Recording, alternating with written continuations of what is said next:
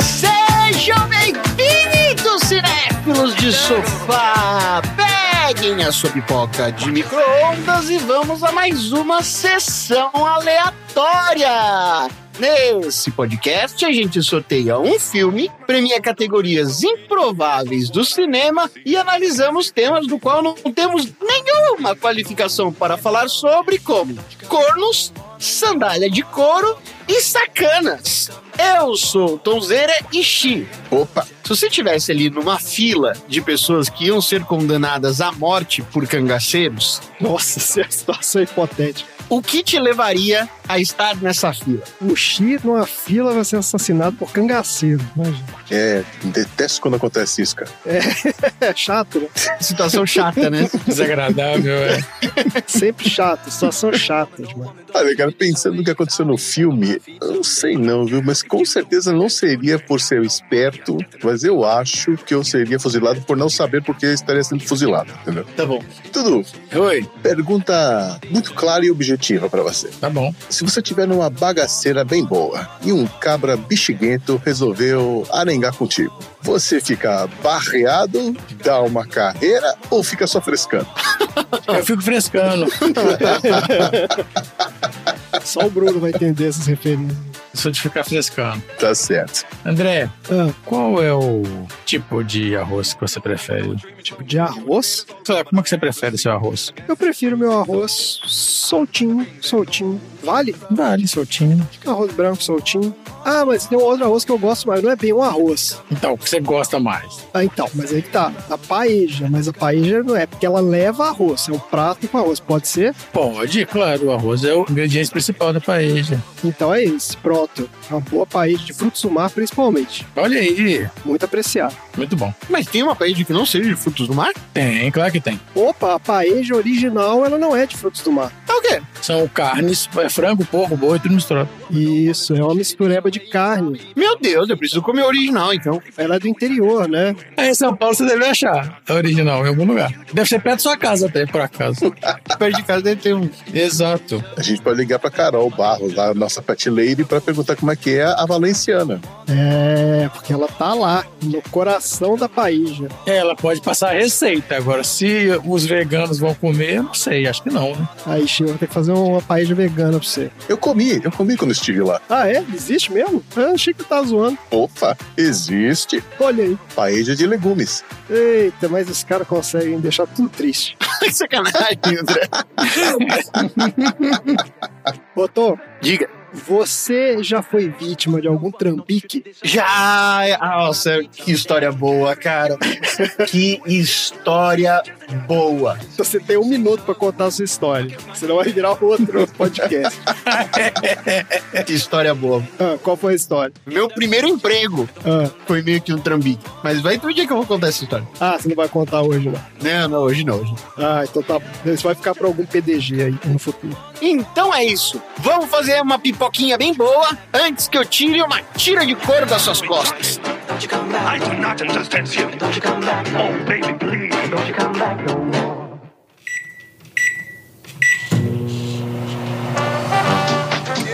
Diz que ela era uma. Uma? Ai, nem tem coragem de dizer. É coisa feia, é? Horrível. Não, o senhor diga que eu lhe dou absolvição por antecedência. Começa com C. Sim. Sessão aleatória.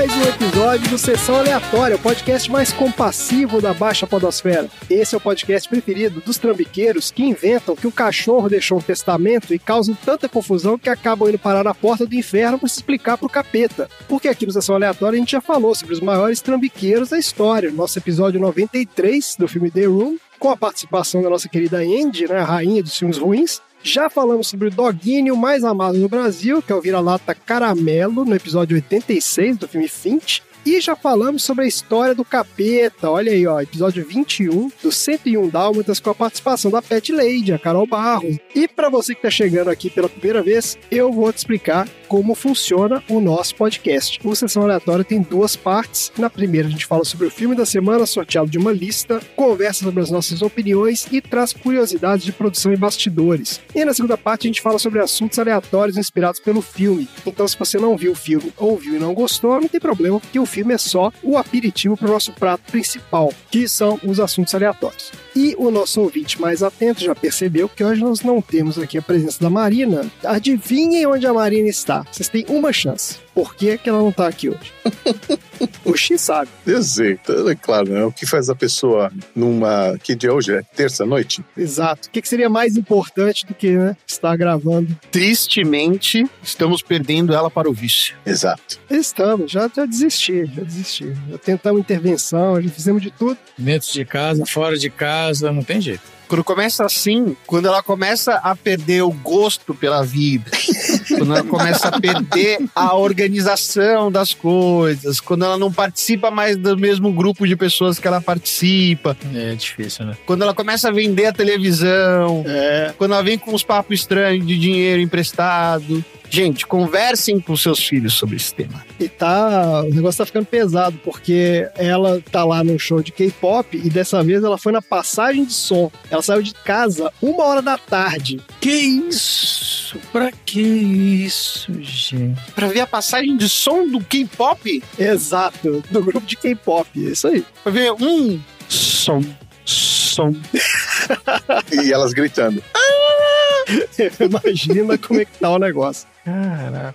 Mas nós temos aqui, em compensação, a presença ilustre do nosso guru podcástico, a voz de veludo do Sessão Aleatória e o maior especialista do mundo em trampiques dos anos 80, o nosso querido Xi, do podcast 80 Watts. Bem-vindo, meu caro. Aí, galera. Bom, não sou o Chicó, mas pelo menos sou o Chi. o Chicó. Pode contar comigo aí. Olha aí. Ô, Xi, você lembra de algum trampique típico dos anos 80? Tem uma coisa assim que... Trambique típico dos anos 80, cara. A telecena, é- não, o balde da felicidade, ué. Não é dos 80? Não trampique. Não chega a ser trambique, não chega. Não. Não, não, não é não. Todo mês você paga um carnê pra você troca pro liquidificador no final do ano.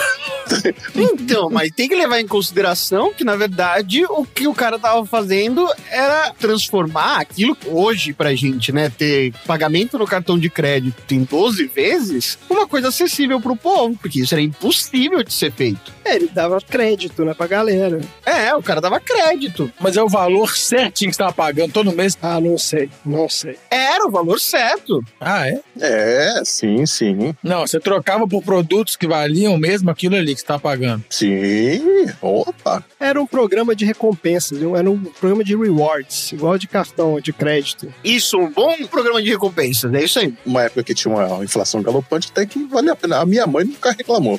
Ah, é, minha avó, é verdade, minha avó fazia isso também. Olha aí que beleza. É que ganhar a tal da casa é que era difícil, mas ah, o liquidificador você comprava, pô, você ganhava. Eu fiquei lembrando também de um outro trambique, eu não sei se existia isso de verdade ou se era uma lenda urbana, porque tinha o negócio da ficha telefônica e tinha a máquina de fliperama que tinha uma ficha também. Não tinha um negócio que você conseguia colocar a ficha do telefone na máquina de fliperama? Era verdade isso? Olha, era diferente, eu não cabia exatamente. Mas eu vou te falar que pelo preço, acho que valia mais a pena você ficar com esse de fliperama, viu? Do telefone era mais caro, né? Opa! Eu lembro muito de que tinha bastante máquina que a galera falava: máquina tá quebrada porque alguém tentou colocar a ficha telefônica. É. É, isso rolou mesmo. A galera tentava. Se funcionava, não sei, mas. Isso era bem comum. Lembrei de um trambique aqui que era bem comum. Ah. Era você ir na locadora para alugar uma fita selada, chegava em casa, abria a caixinha e era uma cópia pirata. Puta, eu lembro disso também. Olha, é verdade. Isso rolava às vezes mesmo. Botava outra fita dentro, né? Devolvia. Quer dizer, botava a fita pirata, né? Gravava o filme É. e botava a pirata lá. Alugava como selada, que aliás é o termo que morreu, né? Porque a qualidade da fita pirata era uma merda, né? Não tinha como se reproduzir não, na mesma fidelidade o negócio. Não que o original fosse um primor de imagem também, né? Mas enfim. Também não era. também não era. Já não era lá essas coisas. né? Tá ótimo, minha gente. Então, vamos falar do filme que é O Alto da Compadecida, um dos maiores sucessos do cinema brasileiro de todos os tempos. Esse filme veio do nosso baldinho de pipoca de sugestões dos ouvintes. Olha que beleza. Dudu, você sabe quem foi que colocou essa pérola do cinema nacional no nosso baldinho de pipoca? Foi o nosso querido amigo treinador aleatório número 7, o Léo Rodrigues. Olha aí, Aê. mais uma vez. Um grande filme, bela escolha. O Léo sempre, né, colocando filmes brasileiros. Ele reclama que a gente não vê filme brasileiro aqui. Aí Acho que ele encheu o baldinho de filme brasileiro pra gente ver. Isso. Tá ótimo, então vamos falar desse filme. O Alto da Compadecida é um filme de 2000, que na verdade é uma remontagem de uma minissérie pra TV de 1999, dirigida por Guel Arraes, com roteiro do Guel Arraes, Adriana Falcão e João Falcão, baseada na peça de teatro O Alto da Compadecida, do Ariano Suassuna, de 1955. Várias camadas de direção aqui. Exato. O filme estrela o Matheus Nastergalli como João Grilo, o Celton Mello como Chicó, Denise Fraga como Dora, Rogério Cardoso como Padre João e Virgínia Cavendish como Rosinha. E tem ainda no elenco ícones aqui da dramaturgia brasileira, ó. Tem o Marco Nanini, Lima Duarte, Paulo Goulart e Fernanda Montenegro. Nada menos. Só monstro. Só monstro. Ó, o diretor, o Guel Arraes, esse cara fez uma carreira de sucesso na TV, mais especificamente na TV Globo, né? Onde ele começou como diretor de novela no início dos anos 80. E ele é reconhecido como criador de algumas das produções mais inovadoras da comédia brasileira. Aqui, ó, ele foi o cara que fez a Armação Ilimitada em 1985 Clássico. clássico, né? Eu não, eu não faço ideia se isso é bom. Eu lembro quando a gente era criança, a gente adorava isso, né, Dudu? É, quando a gente era criança era bom. Não sei se dá pra ver de novo, não. A gente adorava. Jubilula? Pô, A gente adorava.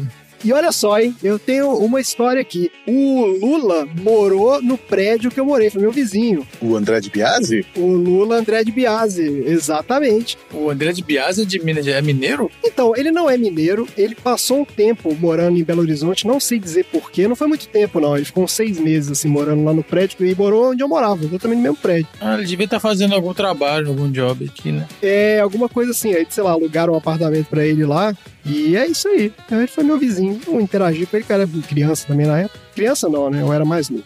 Eu era adolescente, digamos assim. Olha aí. Mas esse cara tava lá, ó. O que mais que esse cara fez? Ele fez o TV Pirata, 1988, Porra, só coisa boa. e Comédia na Vida Privada, esse é de 95.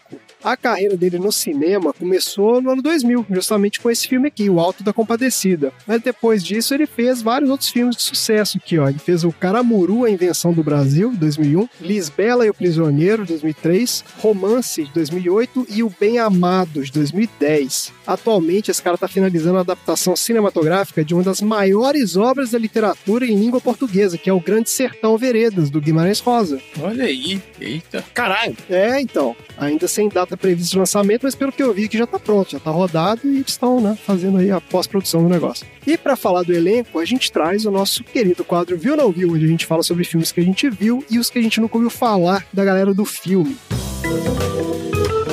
Você viu ou não viu?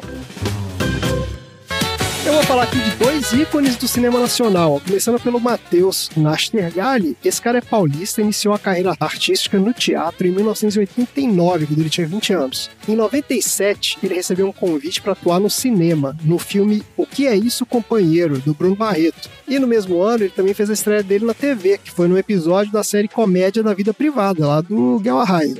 Mas ele ganhou projeção mesmo foi em 98, com a atuação em Central do Brasil, do Walter Salles, um dos maiores sucessos do cinema nacional. E aí a carreira do cara deslanchou, e ele atuou em inúmeras produções para TV e para o cinema. No cinema, algumas das atuações mais conhecidas dele são Cidade de Deus, né, 2002, já teve episódio aqui do Sessão Aleatória, ele foi lá o Cenoura. Teve o Amarelo Manga, 2003, Tapete Vermelho, 2005, O Baixinho das Bestas, 2006, Bicho de Sete Cabeças, 2007. Esse é um dos filmes mais tristes que eu já vi na minha vida. Isso é barra pesadíssima. Pesadíssima. Nossa, esse filme é trash. É um filme muito bom, mas é puta merda, você sai destruído, né? Serra Pelada de 2013, aqui o outro, ó. E o filme mais recente dele foi O Amante de Júlia, desse ano aqui, ó, 2022. Mas a gente não viu o Matheus Nastergalli em um filme relativamente recente também aqui, ó, O Carro Rei. Vocês já ouviram falar desse filme? Não. Não. Não. Aqui, ó, é um thriller de ficção científica sobre um garoto que possui a estranha habilidade de se comunicar com carros. E o pior que eu vi o trailer desse filme parece interessante mesmo. É uma pegada meio de terror. Tipo assim, um troço meio terror psicológico. Então o carro rei vai estar no nosso balde, hiperbalde lá, hiperbárico. Ah, meteu o Mega Blaster. Olha aí, pra alegria da Marina. Bora ver esse Mega Blaster. Parabéns, Dudu. Tá ótimo. Vou falar aqui pra nossa gerente de baldinhos. Ó, e o outro grande astro desse filme é o Celton Mello. É um ator mineiro, começou a sua carreira aos 8 anos de idade, em 1981, no seriado Dona Santa, da Rede Bandeirantes. Nossa senhora, esse é... que é, velho? Mas depois de alguns anos, ele decidiu se afastar da TV para se dedicar à carreira como dublador e ator de cinema. A estreia dele no cinema foi em 1990, em Uma Escola Atrapalhada. Isso aqui é filme dos Trapalhões? Ah, com certeza. Porque eles estão no filme. A Escola Atrapalhada é um que tem o, o Supla e a Angélica como par romântico. Olha aí, Dudu. Você viu isso? Tava um dia desse, tava passando. É, eu assisti, é horrível. Não diga, Xi. É horrível, é horrível. E a partir de então, ó, ele seguiu atuando na TV e no cinema, né? Seguiu a carreira nos duas mídias aí. Alguns dos trabalhos mais conhecidos dele no cinema são o Lavoura Arcaica, de 2001. Ele também tá no Lisbela e o Prisioneiro, de 2003. Clássico. Ele tá no Cheiro do Ralo, de 2006. Esse filme é legal também, é bem legal. Esse é foda. Meu Nome Não É Johnny, de 2008. E A Mulher Invisível, de 2009. Nossa, esse filme é demais, cara. Esse filme é engraçado demais. Esse filme eu vi, mas não lembro de nada do que acontece. Eu também não entendi isso, né? Ela era a namorada imaginária dele? É, o cara era esquizofrênico. Isso. Ah, tá. Ele imagina ela e ele fica interagindo com ela o tempo todo. Isso. Mas eu achei meio batido nesse roteiro aí. É, eu, eu não, não me marcou, não. É que pro mercado brasileiro foi uma, uma baita arriscada boa, assim. É um filme muito legal. Vocês lembram de uma época em que todo filme parece que tinha o Celton Mello ou o Wagner Moura? Eu acho que foi essa época aí, anos 2000, Xi. Acho que foi entre 2000 e 2010. Esses caras fizeram muito filme. Muito filme. Ou Lázaro Ramos, né? Eram esses quatro, né? Era o, o Matheus Nastergalli, Lázaro Ramos, o Celton Mello e o Wagner Moura. Esses caras estavam todos os filmes. Alguns dos quatro ou os quatro juntos. Preferência, né? Porque eles estavam em todo filme mesmo, fizeram muito sucesso. Agora, o ponto alto da carreira do Celton Mello foi um filme chamado O Palhaço, 2011, que ele dirigiu e escreveu, além de protagonizar também. Foi um filme que, né, fez bastante sucesso aí. Eu chorei vendo esse filme. Eu não sei porquê, mas eu chorei vendo esse filme. Olha aí, é um filme emocionante. Eu não vi porque eu não queria chorar. É um filme bem bonitinho. Agora, tem um filme dele aqui que destoa um pouco da carreira, que eu acho que ninguém viu. É um filme que chama Billy Pig, de 2011. Ah, assisti. Você assistiu isso? assisti. Aqui, ó, fala aqui que é uma coprodução da Globo e o Telecine com o Celton Mello e Grazi Massafera. Nossa senhora. Isso. Você quer falar qual é, faz a sinopse do IMDB aí nesse filme? Ah, cara, eu não vou saber muito bem assim, mas o filme é um filme meio loucura. Onde conta a história de um maluco foda que, quer dizer, primeiro tinha a esposa dele, É a Marivalda. que queria ser atriz, e o, o marido dela é um cara que meio que investe no filme pra carreira poder dar certo e tal. Nossa, a sinopse do não tem nada a ver com isso. Aqui, ó. Marivalda sonha em ser atriz e seu marido, Vanderlei, é um corretor de seguros falido. Marivalda resolve dar um ultimato ao marido que fica desesperado em busca de algo que possa manter o casamento. É isso. É isso. É isso, né? Não me parece um bom filme, não. Bora pra sinopse do IMDB do Alto da Compadecida. Bora. Aliás, só uma curiosidade aqui, ó. Você sabia, em inglês, esse filme se chama The Dog's Will, o Testamento do Cachorro. Ah, o testamento do cachorro. É, curioso, né? João Grilo e Chicó são pessoas pobres que vivem no interior do país e enganam um grupo de pessoas em uma pequena cidade do nordeste do Brasil. Mas quando eles morrem, devem ser julgados antes de serem admitidos no paraíso. Esse cara não viu o filme, é simples assim. Não viu o filme, porque eu vou te falar. Eu vou fazer um sinopse bem rapidinho aqui, porque esse filme também não. O filme, ó, conta as peripécias de dois carismáticos amigos que vivem em um vilarejo no interior do Nordeste no princípio do século XX. João Grilo é astúcia em pessoa e usa sua esperteza para manipular as situações em benefício próprio. O Chicó é um mentiroso de mão cheia e tem sempre algum caso inacreditável para contar. Apesar de serem bastante espertos, João Grilo e Chicó vivem na miséria e, na tentativa de conseguir algum dinheiro, se metem em uma série de confusões e mal entendidos com os vários moradores do vilarejo, que incluem o padeiro Sonso Eurico, e sua esposa infiel Dora, o avarento Padre João, o violento Major Antônio Moraes, sua encantadora filha Rosinha, entre outros personagens curiosos. Mas quando o sanguinário cangaceiro Severino e seu bando invadem a cidade, só resta aos moradores implorarem pelo perdão de Nossa Senhora durante o julgamento final. E é isso o filme. Vamos lá então, a rodada de opiniões aí, ó, Dudu. É igual você falou no começo, né? o filme é um recorte da minissérie. E a minissérie é muito mais completa, né? Por ser uma minissérie, né? Acho que eram quatro capítulos ou três capítulos, não sei. Sim, foram quatro capítulos, exatamente isso. É. Exato.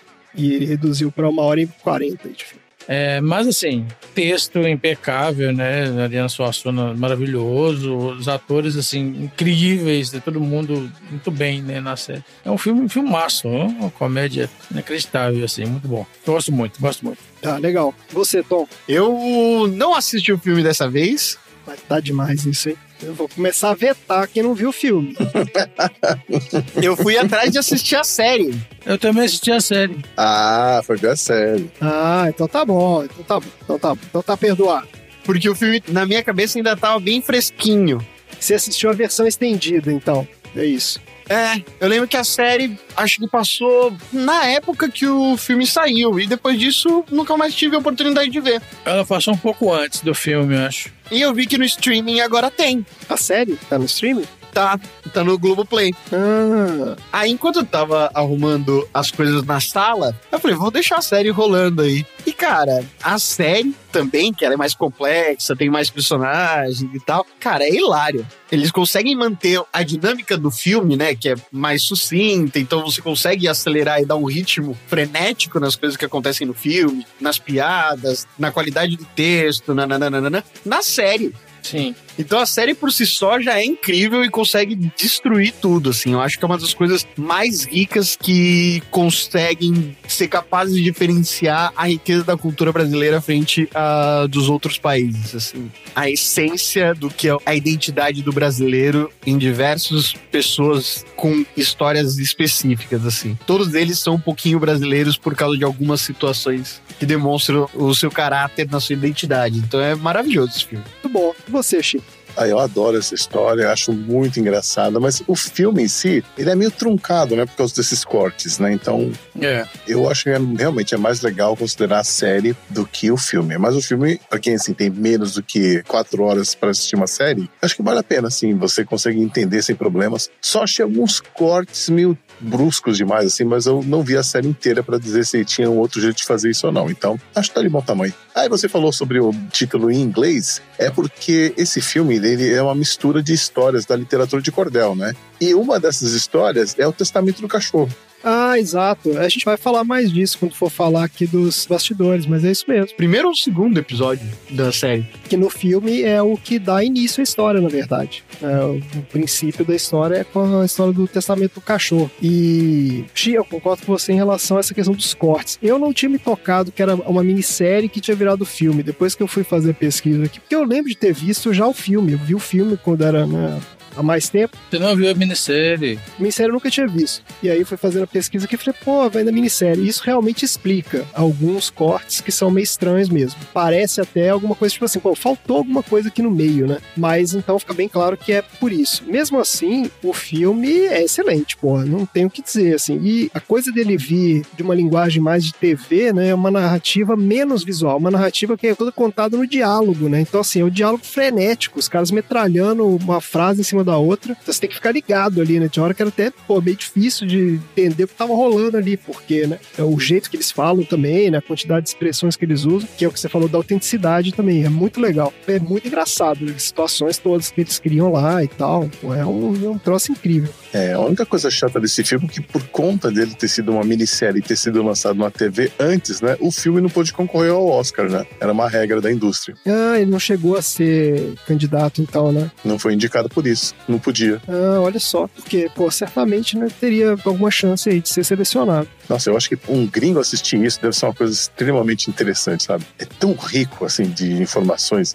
Para nós mesmo, para muita gente aqui do Sudeste, eu acho que tem muita coisa ali que, assim, é um outro mundo, né? E é engraçado porque é uma forma da gente enxergar o Nordeste diferente do que a gente estava acostumado. Aqui eu vou falar uma coisa extremamente, né, pô, elitista, mas assim, a gente que é do Sudeste, que conhece o Nordeste muito pela TV, mesmo quando a gente era mais novo, não tinha internet, não tinha nada, o Nordeste era o que parecia na novela da Globo, né? Uhum. E era uma visão também super estereotipada, né? Aqueles sotaques horrorosos que eram os atores de São Paulo ou do Rio tentando fazer sotaque do Nordeste, era sempre aquela coisa horrível. E nesse filme não, né? Você tem um contato, primeiro que assim, é muito engraçado o jeito como eles se colocam, você vê a realidade do Nordeste ali, que é uma realidade dura, difícil, né? Da coisa do sertanejo, do interior do Nordeste, que tem o problema da seca e tudo mais, mas ao mesmo tempo você vê essa riqueza cultural e essa alegria meio de viver mesmo, né? Dos personagens ali, a coisa dos caras que usam toda a sua esperteza e tudo para sobreviver naquele mundo que na verdade é um mundo muito difícil. E a gente não tinha muito essa noção, né? A gente não tinha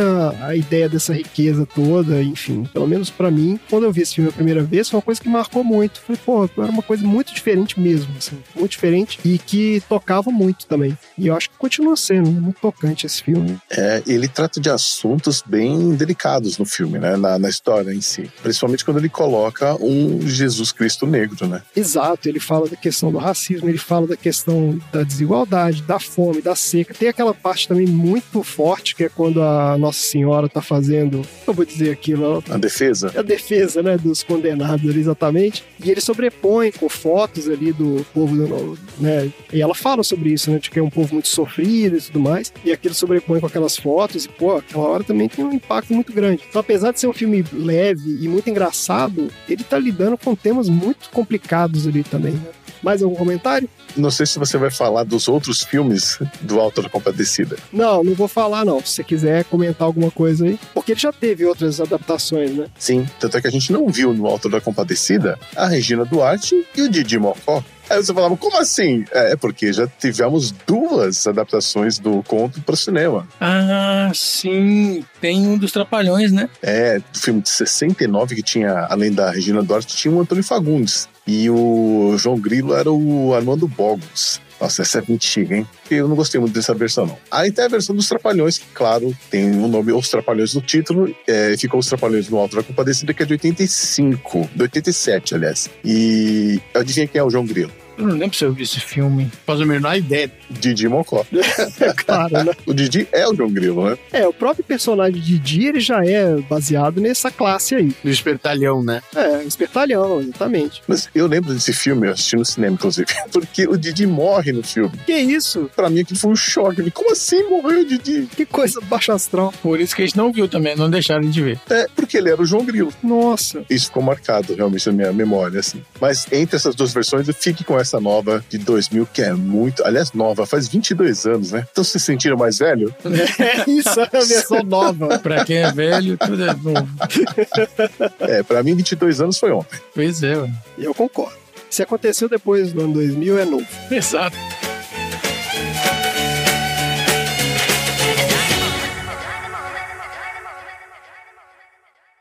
Padre João? Me foi? A patroa mandou buscar essa vaquinha que ela lhe emprestou. Ô, mulher desalmada! Se eu pudesse, eu enterrava o cachorro, o gato, o diabo. Mas o bispo está aí. Esse povo é todo doido, padre. Eles pensam que bicho é gente. A cachorra tinha até um testamento em que ela deixava uma parte de dinheiro pro padre. Que isso? Que isso? Cachorro com testamento? Bolinha era uma cachorra inteligente.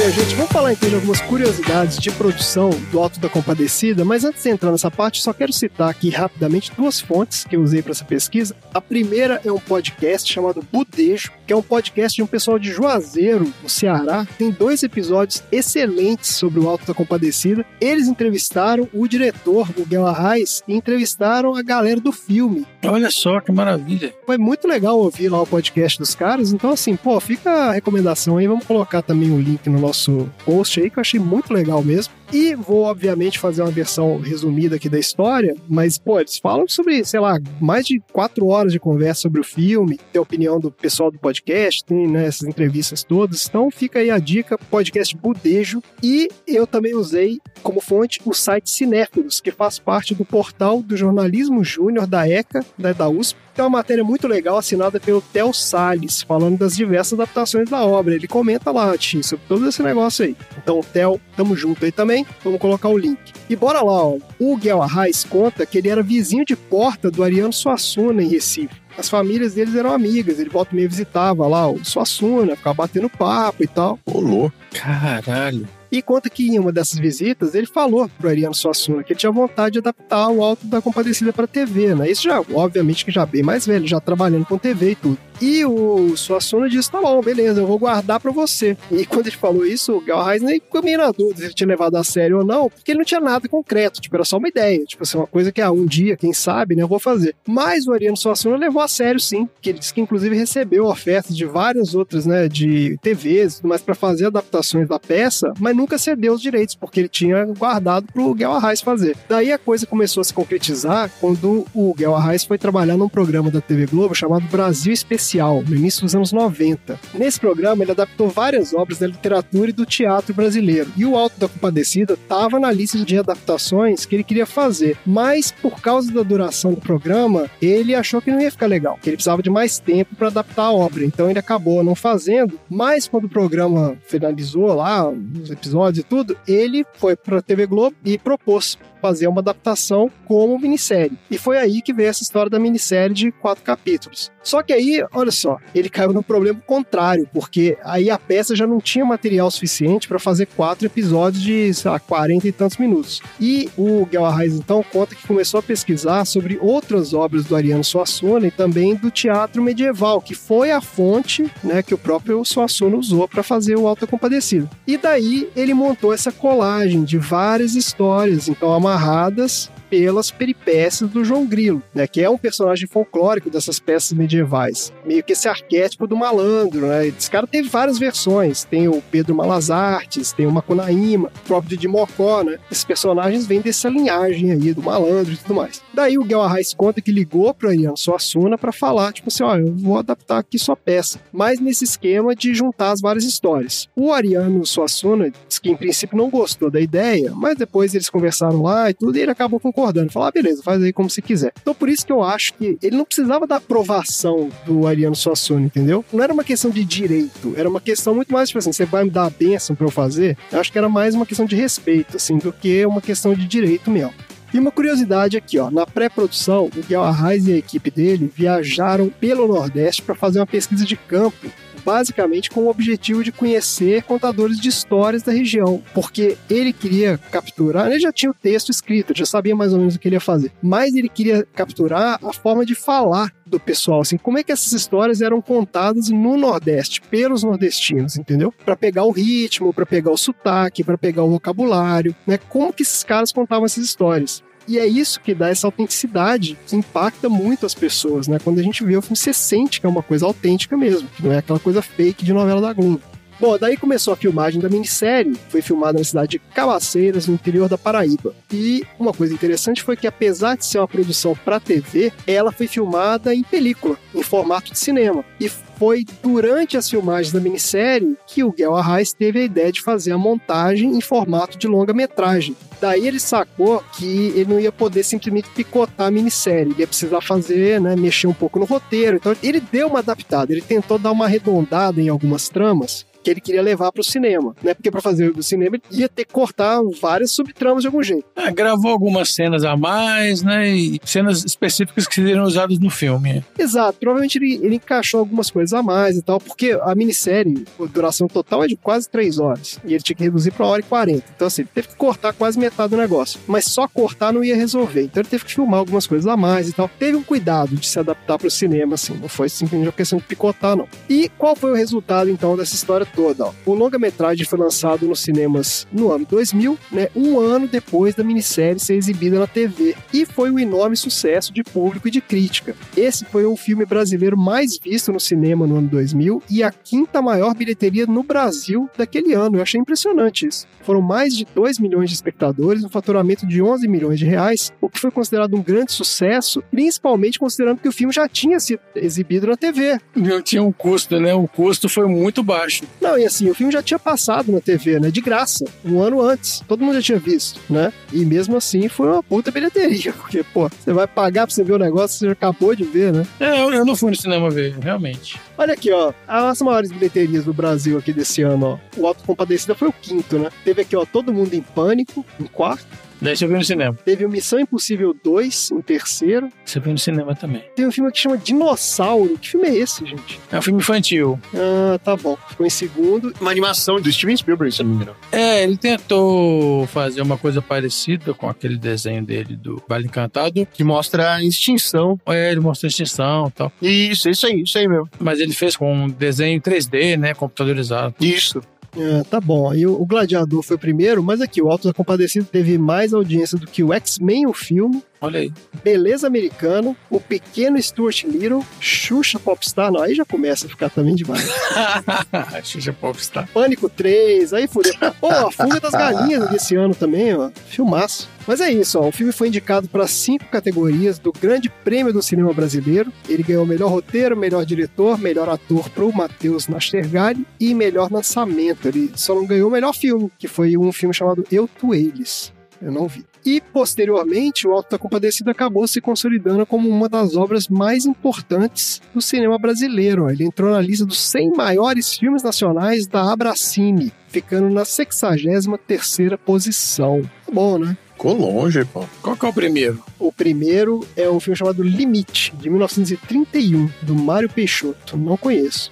Mas tem aqui vários clássicos, que é o Deus e o Diabo na Terra do Sol, Vidas Secas, Cabra Marcado pra Morrer. Aí tem aqui Bandido da Luz Vermelha, vários filmes. Cidade de Deus é o oitavo, pra vocês terem uma ideia. É isso aí, Cidade de Deus, impactante. Mas tem vários outros, Macunaíma, Pichote, é que assim, tem muito filme bom brasileiro mesmo, viu? A gente que não tem muito contato aqui, mas. É isso aí. Vamos mudar isso. Eu quero dar um baldinho Mega Blaster nesse primeiro filme aí. Limite, 1931. É. Tem que ver se a gente consegue achar esse filme, né, Tom? A gente vai nem achar, Tom. Xi, você que é o nosso grande amigo da cópia ilegal do filme, Que isso? você conseguir, mas vamos colocar o limite no baldinho Mega Blaster, hein? Vou dizer uma coisa. Fala, Chico. Limite de 1931 está na íntegra no YouTube. Daí, Ó, ó. aí já ficou interessante. Tô falando. Excelente. Aí, ó. Assim como a primeira versão do Alto da Compadecida de 69 e os Trapalhões e o Alto da Compadecida também estão lá no YouTube. Nossa senhora. É o meu rei do- da, da ilegalidade. Não, se tá no YouTube não é legal. Esse limite, pelo que eu tô vendo aqui, ó, ele foi um dos primeiros filmes feitos no Brasil. Olha só. Oi, a imagem tá boa, viu? Pô, legal. Ó, duas horas de filme, coisa boa que isso. Mário Peixoto. Muito obrigado, Mário. Tô agradecendo. Tá ótimo, gente. Beleza, então, bora pro troféu aleatório. Bora.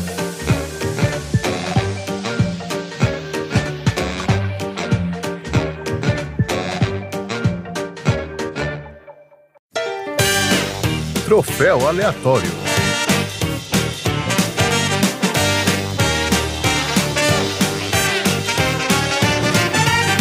Vamos lá, minha gente. Troféu aleatório, a nossa premiação máxima aqui do entretenimento mundial. Dudu, lembra aí pro nosso ouvinte que é ganhar um troféu aleatório. Ganhar o troféu aleatório é você utilizar de toda a sua lábia e astúcia para sobreviver num local difícil de sobreviver. Isso, é exatamente isso. Foi assim que foi concebido o troféu aleatório.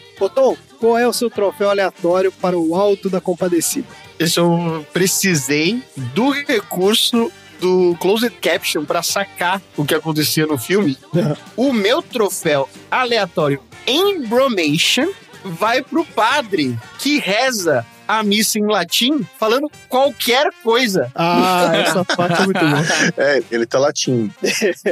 E ele tá falando umas coisas, aí tem uma hora que ele fala ravioli. Ravioli.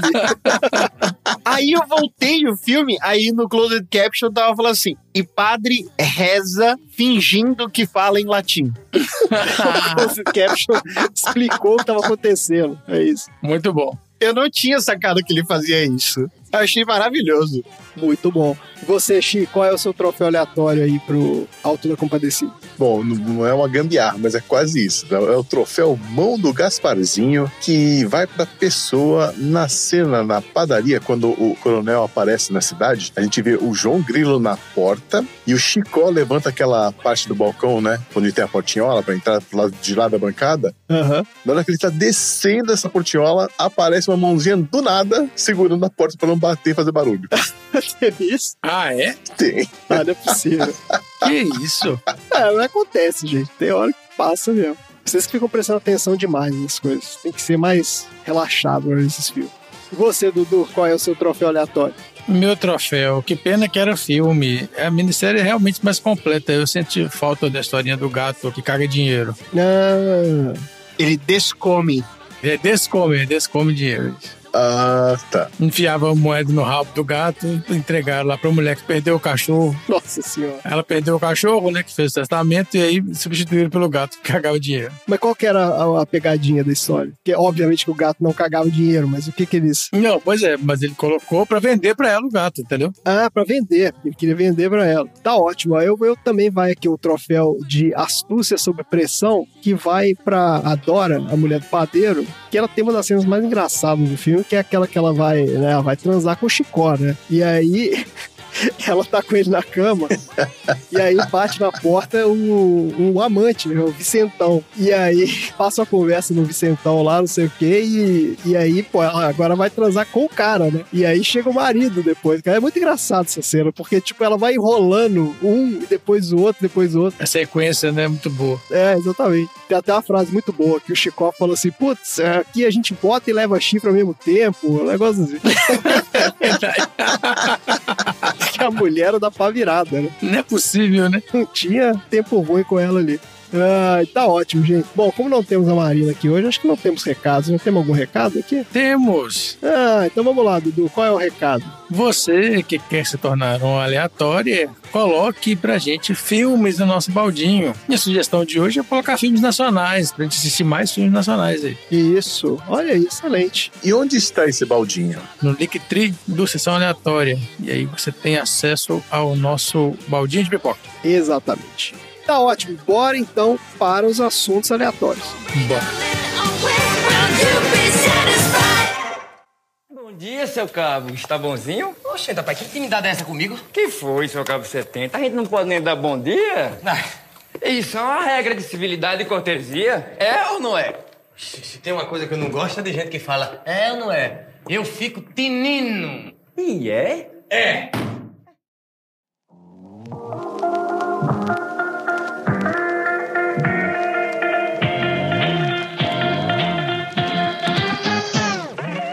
lá então, assuntos aleatórios. Dudu, vamos começar com você. Qual é o assunto aleatório da semana? Eu perguntei pra você como você gostava do seu arroz, porque eu vou falar de comida. Todo filme tem comida e eu vou falar de comida. Ah, sempre bom, sempre bom. Então tem mais um episódio da culinária do Dudu. Olha aí. Solta a vinheta, Randy. La magnifique culinária de Dudu. Você é a vergonha da profissão!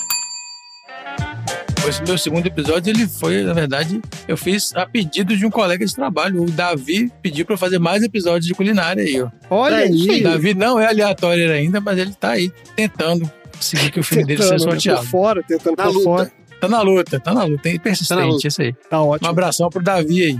Olha só, vou falar de um prato que eu costumo fazer. Não é um prato nordestino especificamente, mas é um prato brasileiro, ao contrário do primeiro episódio, que era um estrogonofe. Eu vou falar do arroz de carreteiro, ou simplesmente arroz carreteiro. Maravilha, vamos lá. Conhecem, comeram, já comeram, já experimentaram? Se não, teremos receita no final. Nossa, arroz carreteiro é bom demais, cara. Que isso? Vegana? Meio impossível a receita. É igual a paella. Difícil. Não, mas se os caras fazem ter churrasco vegano, tem de tudo. É, no vegano se, se dá, um, dá um jeito, né, de fazer. Dá um jeito, é exato.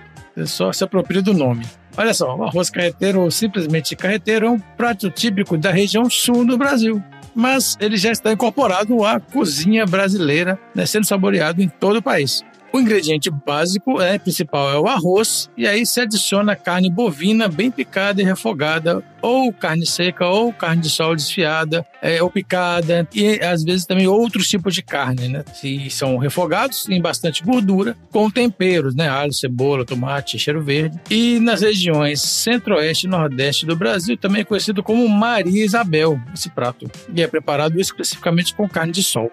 E aí, ó, da onde que surgiu esse arroz de carreteiro? Então, como o próprio nome diz, ele vem dos carreteiros, que eram os transportadores de cargas que atravessavam o sul do Brasil em carretas puxadas por bois. Não, é literalmente de carreteiro mesmo. De, literalmente de carreteiro, de carreta de boi. Aquelas pesadíssimas que assoviam durante o caminho, puxadas geralmente por dois ou mais bois, carros muito pesados. E aí, eles coziam em panela de ferro uma mistura de charque picada, né, tipo um guisado com arroz. E é um prato bem prático e bem simples. E aí podia ser preparado pelos viajantes solitários ou por grandes grupos também. A questão dele ser feito com a carne seca é que ele dura bastante tempo, a carne dura bastante tempo e esse prato ele pode ser feito em vários dias de viagem, né? Pode ser utilizado em várias vezes, né? É um prato que se autoconserva. É, ele vai comer a viagem inteira e assim, algum momento ele enjoa, né? Desse negócio. Mas acho que essa não é a preocupação do cara, né? Não é a preocupação. A preocupação é levar o carreto lá transportar. É, a preocupação do cara é ficar vivo, pô. Exato. A comida tem que chegar lá, vai ficar gostosa. Então, eles usavam então essa carne de sol, ela é conservada salgada, né, para não é, se deteriorar. É chamada charqueada, essa conserva, né, e durava muitos dias de viagem dos transportadores. Diferente dos mascates, os mascates eles não eram carreteiros de bois, eles eram os que transportavam carroças puxadas de cavalo. E aí, o mascate, a viagem era mais rápida porque era com o cavalo e ele não tinha essa prática de fazer então a carne de a charqueada com arroz. Quando os carreteiros faziam suas paradas para descanso, eles preparavam né, o, o prato. E essa receita se mostrou muito saborosa e de alto valor energético e ganhou espaço entre a cultura dos pampas e depois se tornou um dos pratos mais consumidos do estado do Rio Grande do Sul. E a partir desse sucesso que a iguaria fez no Rio Grande do Sul, ela se expandiu pelo território brasileiro, né? conquistando outros estados, onde claramente ela sofreu algumas alterações, inclusive de nome, né? igual eu falei com vocês, lá no Nordeste, no Centro-Oeste era outro nome. E outros ingredientes eram adicionados né, de acordo com quem estava fazendo o, o arroz de carreteiro. Vale ressaltar que o pessoal do Rio Grande do Sul, eles fazem, né, tradicionalmente, né, o prato com banha de porco, carne e arroz. Basicamente, ele não tem incrementos. Então, nós temos aqui outros, eu trouxe outras receitas de arroz carreteiro para ver quem, quem comeu ou não comeu, ou comeria ou não comeria. Primeiro aqui, ó, o arroz carreteiro com xande dentro. Então, em vez da carne Com seca... quê? Xande? Xande dentro, gente. Xande. Quem é o Xande? Xande dentro. Xande dentro. Xan. Não é possível. Não conhece o Xande dentro. Xande dentro. Tem Xande fora e Xande Nossa, eu dentro. nem... Ó, a Xande, então, vamos lá. Aulinha paralela aqui, supletivo, vamos lá. A Xan é uma parte da de musculatura da perna do boi. A Xan de dentro é o conhecido como colchão mole. O paulista chama Ah, colchão tá mole. A Xan de fora é o colchão duro. Ok? Ah, tá Segura bom. a. Interrompemos a nossa. A Então acabou. Nossa, aí. Se A localizou agora. aí Xan, xan, xan. para explicar. É porque é chã, a gente chama aqui em Minas. Chã de dentro, chã de fora. Mas olha só, é chã de colchão. Colchão, colchão, chã, chã. Mais fácil de falar. Verdade, tô falando. É isso aí. Tenho medo de perguntar como eles encurtam picanha. É. Acho que é melhor cortar só a parte do final, né? A anha.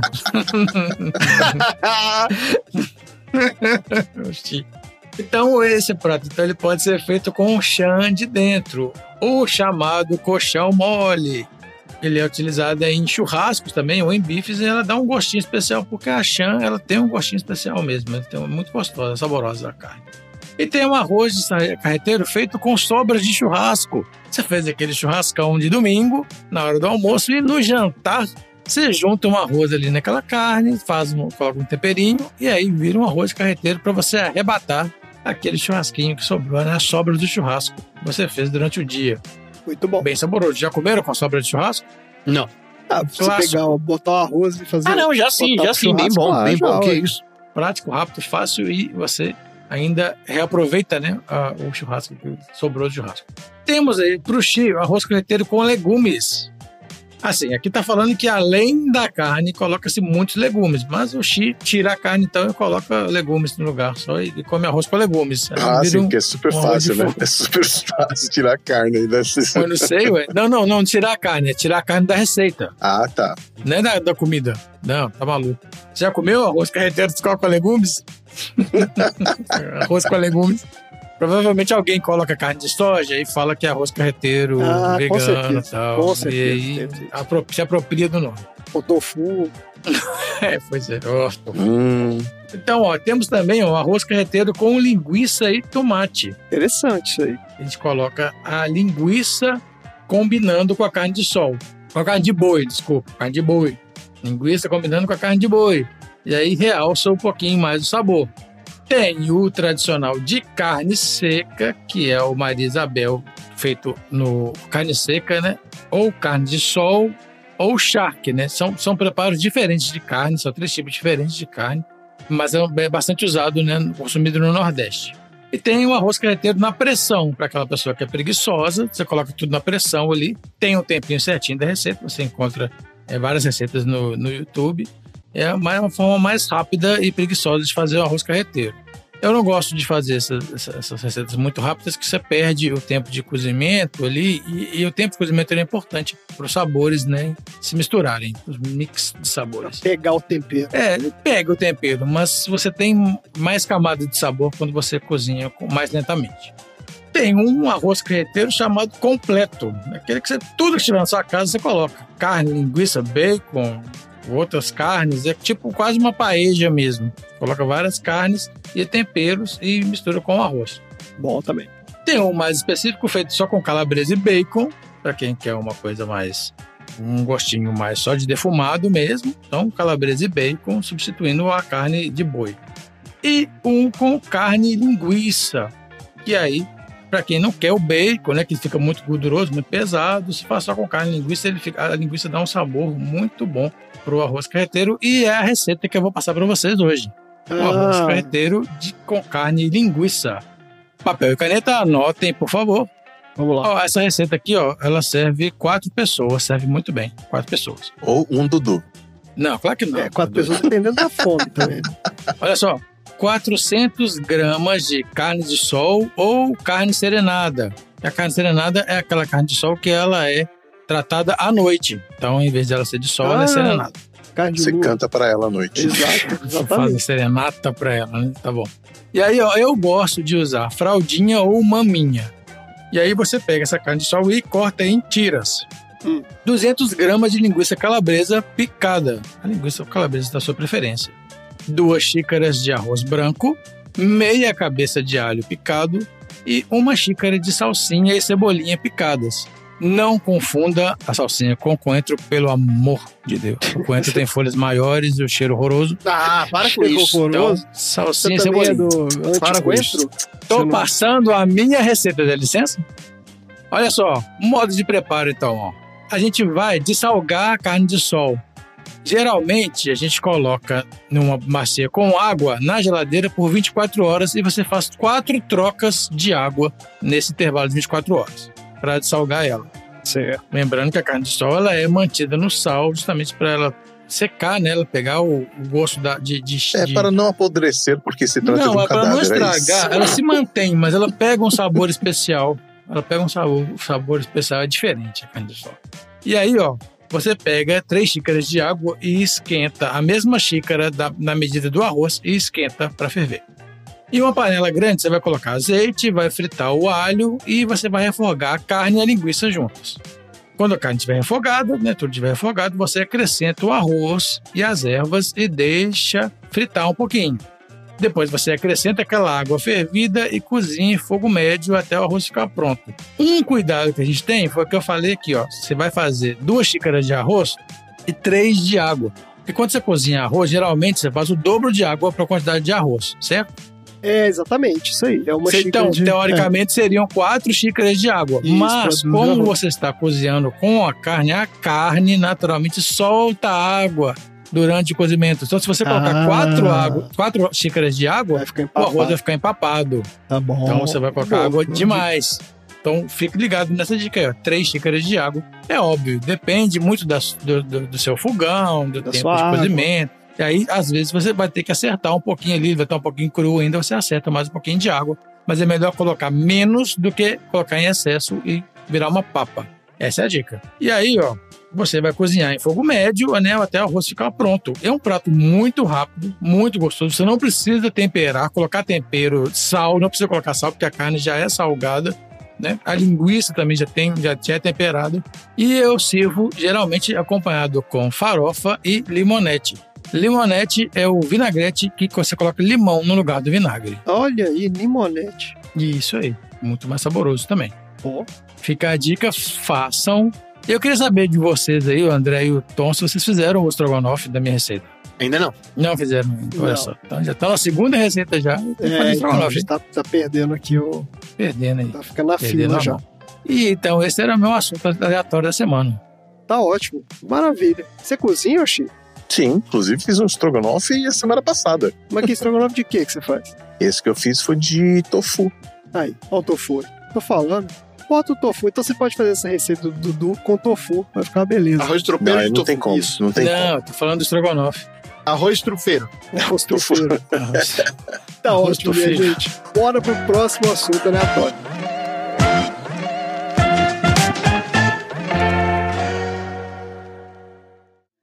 Pelo menos você tivesse um diploma. Eu sou doutor em ciências ocultas, filosofia dramática, pediatria charlatânica, biologia dogmática e astrologia eletrônica. Se você fosse valente. Sou o cabra mais valente dessa cidade. É nada.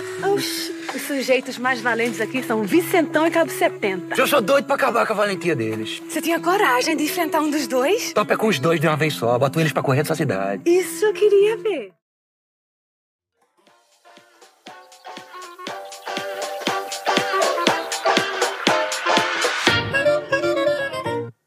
Tom. Qual é o seu assunto aleatório da semana? O filme da semana é uma imersão ao interior do Brasil, contando um caos de uma dupla que tenta dobrar todo mundo, de Deus ao diabo, para conseguirem se sair bem e sobreviverem. Porém, o Brasil recentemente perdeu seu maior contador de causos depois do próprio Ariano Suassuna, o queridíssimo Rolando Boldrin, que será o tema do meu novo bloco. Pô, aí fodeu. Tava indo tão bem. Viola minha viola. Os maiores brasileiros do Brasil. Solta a vinheta, Rei. Eu tentei, Randy, eu tentei. Sessão aleatória. Apresenta. Os maiores brasileiros do Brasil.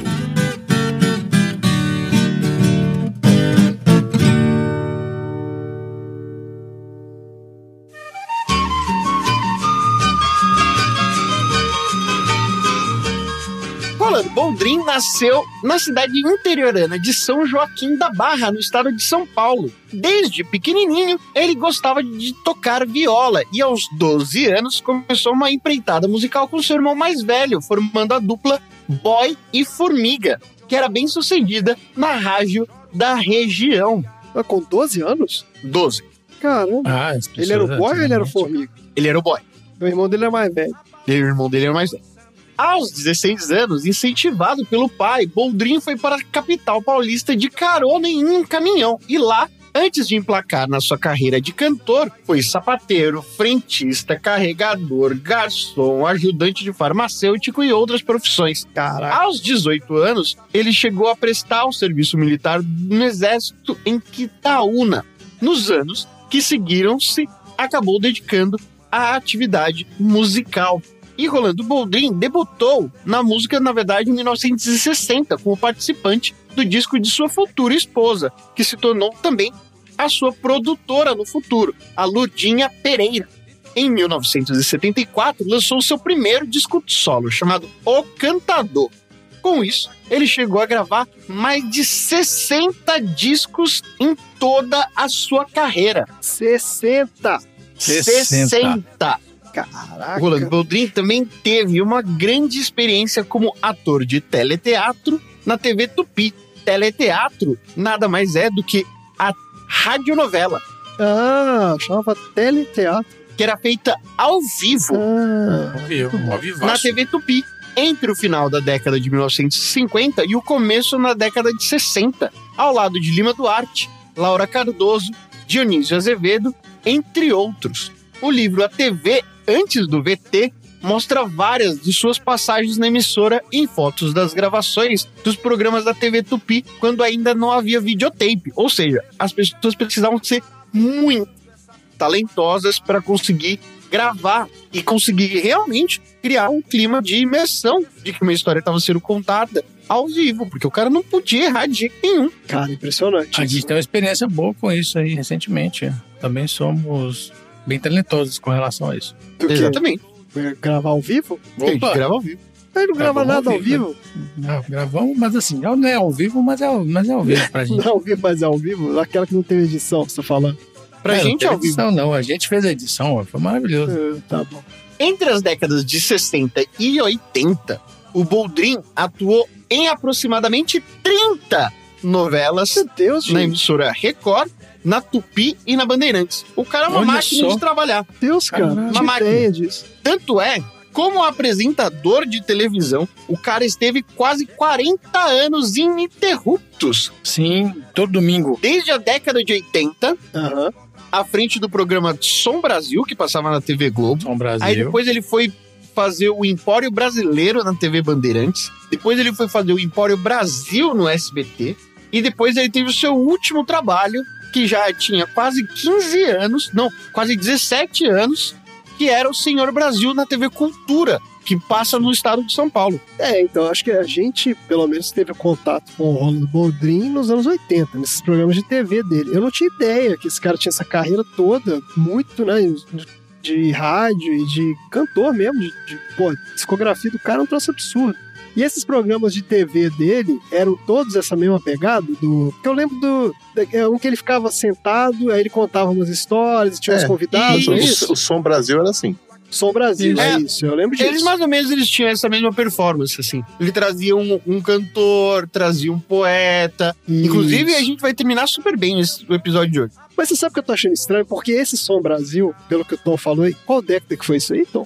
Foi anos 80? 80. Mas, mas 80. início dos anos 80, certo? Isso. Isso deve ter Ele sido não tinha tanto a cara do que se tornou o Som Brasil depois, que ele tinha. Ele mais, meio que mais ou menos refletia as paradas de sucesso. Ele era um programa realmente disposto a contar a música interiorana. Vou falar um Entendi. pouquinho mais sobre isso, sobre esse clima e essa pegada que ele gostava de dar para os programas musicais dele. Sabe o que, que você está confundindo, o André? Que tinha aqui em Minas o. Agora eu não sei, ele fazia aquele personagem. João, peraí. Saulo Laranjeira. Não, não, mas é. Ele pass- passava mais. É, o Rolando Boldrini passava mais em São Paulo. É? Saulo Laranjeira era mais em Minas Gerais, TV Cultura de Ah, Minas. pode ser que eu esteja confundindo mesmo. Porque o programa era parecido, né? e era o mais menos programa a mesmo pegada. formato. Mesmo Mesmo formato. formato. Eu acho que é isso Exato. mesmo, você tem razão. Eu tô pensando no Saulo E Laranjeira. aí a gente tem mais memória do Saulo Laranjeira. Tá? É, exatamente. Mas é o mesmo formato, exatamente. Mesmo isso formato, assim, pessoas maravilhosas também. Um grande ator, um grande conhecedor também da, É, da música isso caipira. mesmo. Acho que na minha cabeça as coisas se confundiram aqui. Isso. Mas, porque o Som Brasil é mais antigo, né? Na Globo. Tudo. Mas eu imagino que deve ter reprisado várias vezes também. Também, né? Acho que deve ter visto Não, isso aí nos o- anos o- 80, o até mais velho. Boldrin era conhecido também em Minas Gerais, tá? A gente, né, Cheguei a conhecer, assim, os- Tá o- ótimo. alguns programas que ele fez, né? Ó, indo diretamente sobre o formato dos programas de TV, aproveitando o espaço na televisão, o Rolando Boldrin foi um dos maiores divulgadores da música sertaneja brasileira.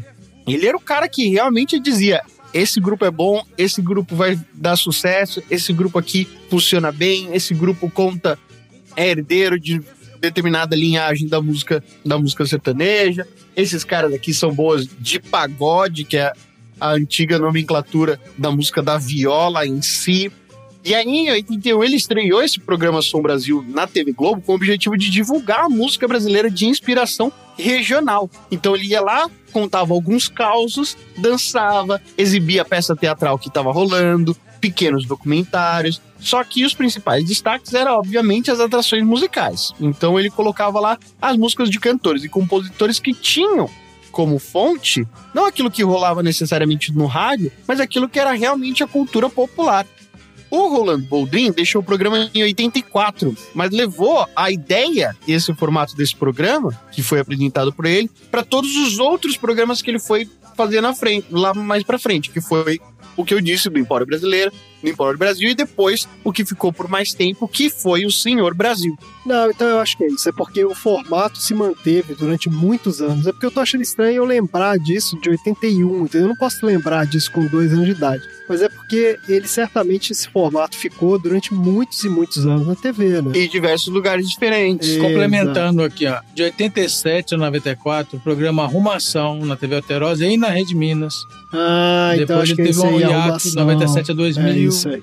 Tá Depois da 28. Então, É. 87 a 94 era o Saulo Laranjeira na TV Alterosa e Rede Minas. Mesmo programa, mesmo formato. mesmo É, formato pode de programa. ser, pode ser. Em 2010, ele foi tema do desfile da escola de samba Pérola Negra no Carnaval de São Paulo, com o enredo. Vamos Tirar o Brasil da Gaveta, que era o nome de um disco e um livro dele, tendo como ponto central o empenho de Bondrin em ressaltar a cultura nacional. E eu falei de livro, o cara escreveu quatro livros, a partir de 2005. A grande maioria deles eram sobre os grandes causos, que são as anedotas ou os contos sobre a vida sertaneja e a inteligência e os sonhos do matuto, sendo causas, coisas que ele viveu ou que ele ouviu. Em 2022, a TV Cultura homenageou o ator pelos seus 85 anos de vida com a exibição do documentário Eu, a Viola e Deus, dirigido por João Batista de Andrade, que eu acabei vendo na sexta-feira passada. Há 17 anos, ele comandava o programa Senhor Brasil e infelizmente acabou falecendo aos 86 anos. Mas mais do que esses títulos todos e todas essas conquistas que ele teve e tudo aquilo que ele conseguiu gerar de riqueza cultural para o Brasil, o Boldrin se dedicou ao longo de toda a sua carreira a resgatar a cultura popular brasileira. Esse Brasil que era pouco visto, que era pouco falado e pouco comentado. Por isso, a ideia de tirar o Brasil da gaveta, de que existia uma cultura popular presente no Brasil e que acontecia todos os dias, mas que ele simplesmente não era revelado a todas as pessoas. O Rolando acabou tendo um trabalho hercúleo e que foi pouco celebrado.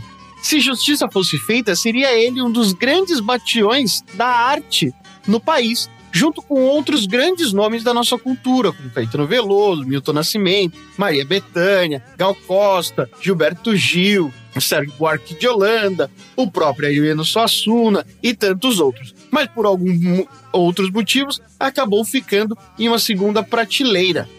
Porém, ao longo de décadas, acabou mostrando tudo aquilo que a música brasileira poderia criar.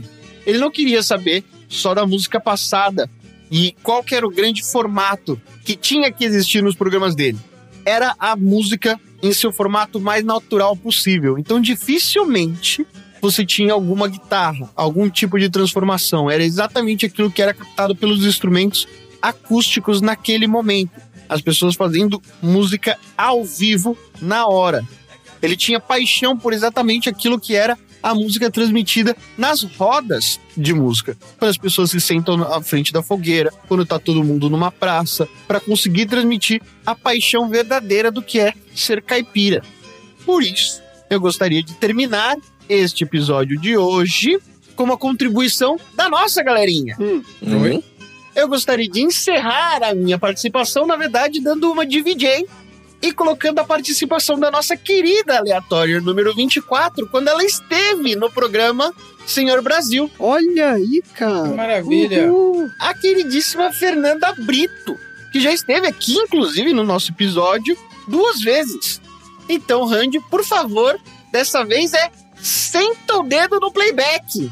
E por favor, coloca a nossa querida Fernanda para cantar. Nós vamos buscar cantos quatro para um dedinho de prosa. Vamos lá.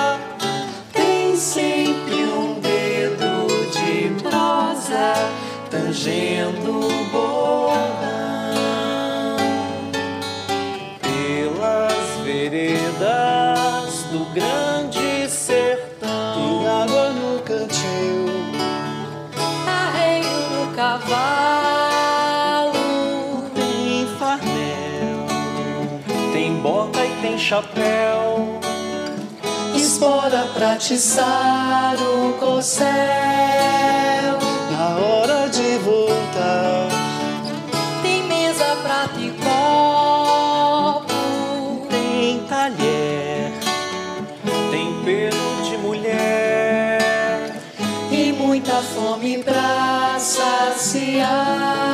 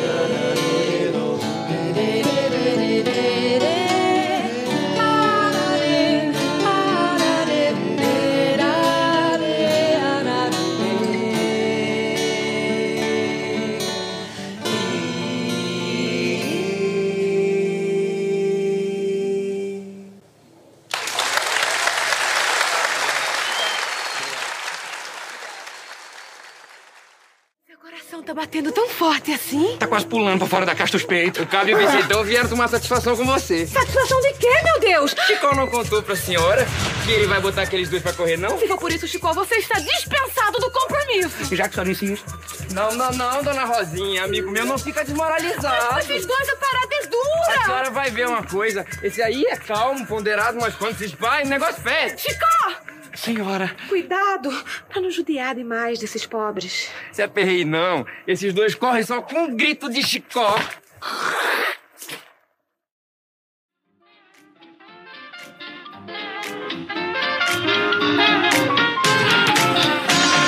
Vamos lá, Chi.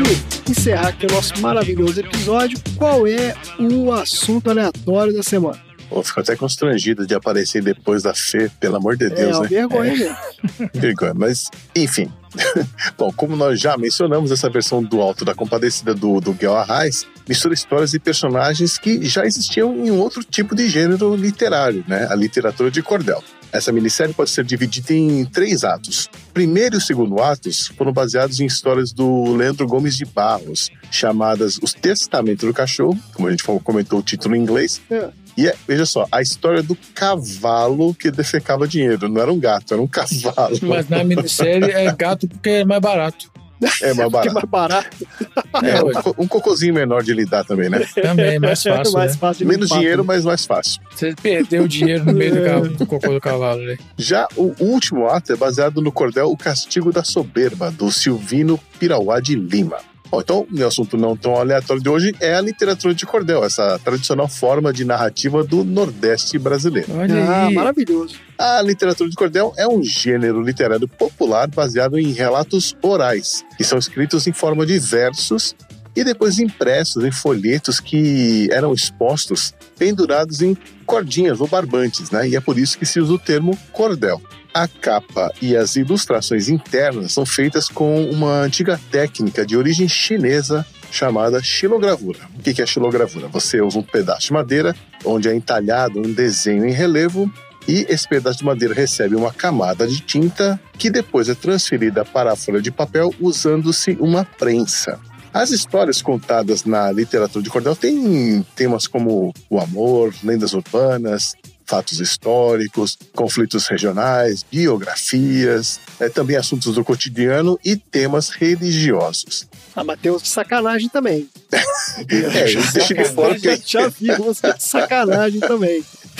Uma característica interessante da literatura de cordel é que o texto costuma ter uma estrutura fixa, do início até o fim da obra. Essa estrutura se refere a estrofes com um número definido de versos e cada verso tem um número específico de sílabas. Então é bem organizadinho, né? Os livrinhos de cordel geralmente têm 8, 16 ou 32 páginas. E por que isso? É que se usam folhas de sulfite para imprimir os cordéis, né? Então, se você Ah. dobrar a folha de sulfite ao meio, você já tem lá quatro páginas.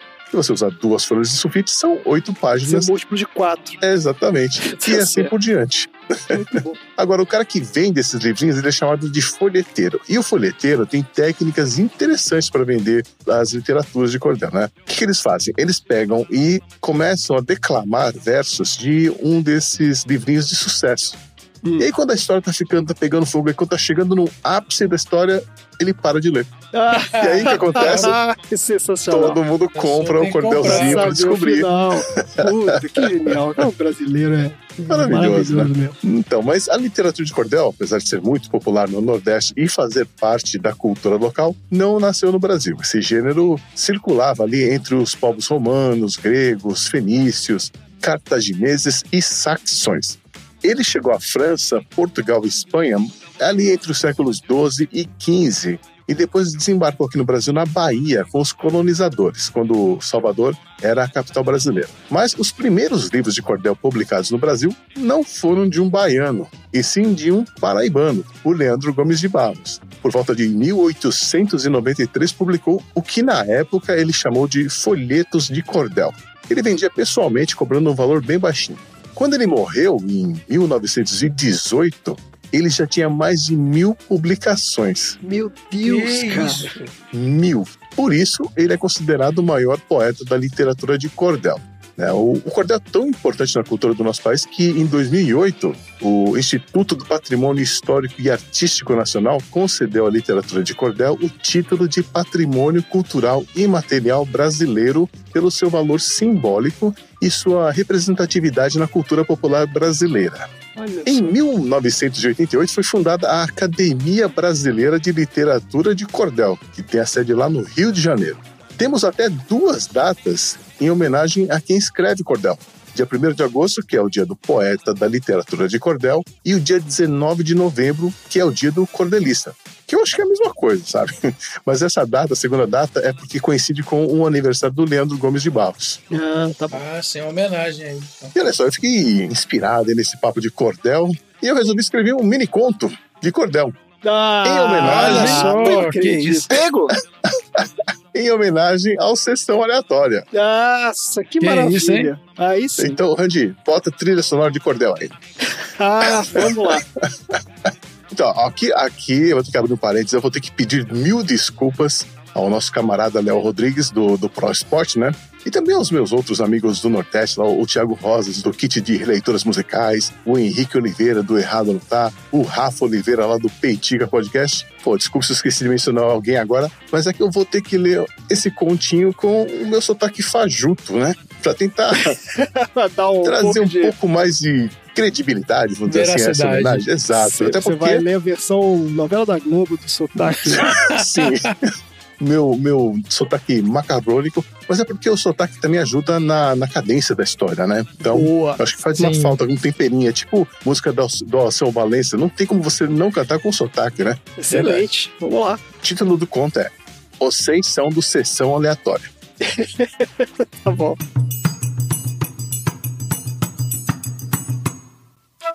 Tá ouvindo esse tal de podcast? Ah, Maria. Tem quem ame, tem quem deteste. Avalie o tamanho da encrenca. Só tem cabra do Sudeste. Quem que vive assistindo dorama, morando nos pais que falam inglês, mas só faz os podcasts falando tudo em português? Quem que cuida dos bichinhos no meio do mato e nos riachos, mas é homem que não sobe em árvore nem se tiver banana em cacho. Quem é o cabra da moléstia que com os bonequinhos fica de chamego, larga a esposa e a viola pra brincar com o homem morcego.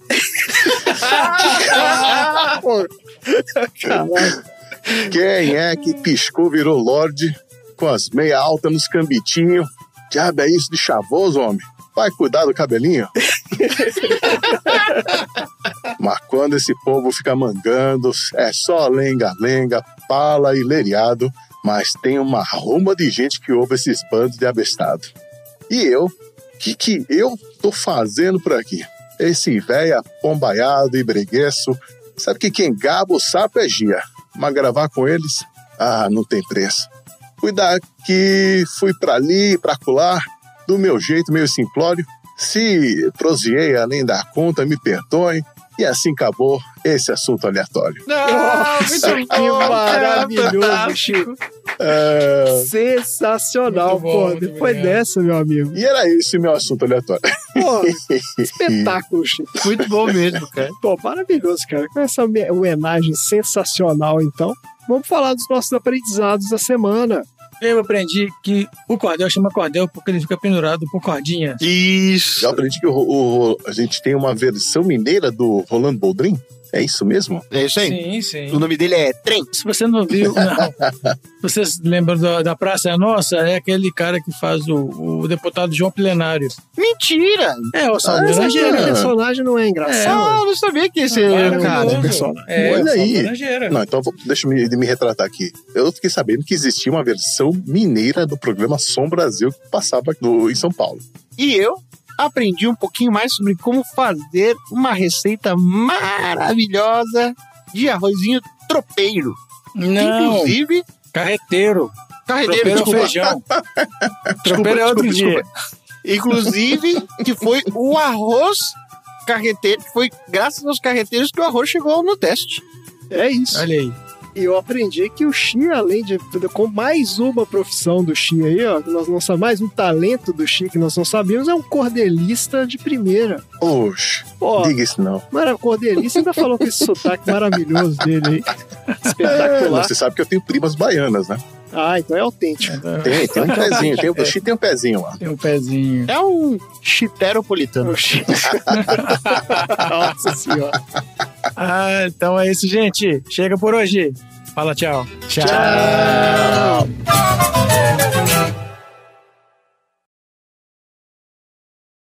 Fim da sessão.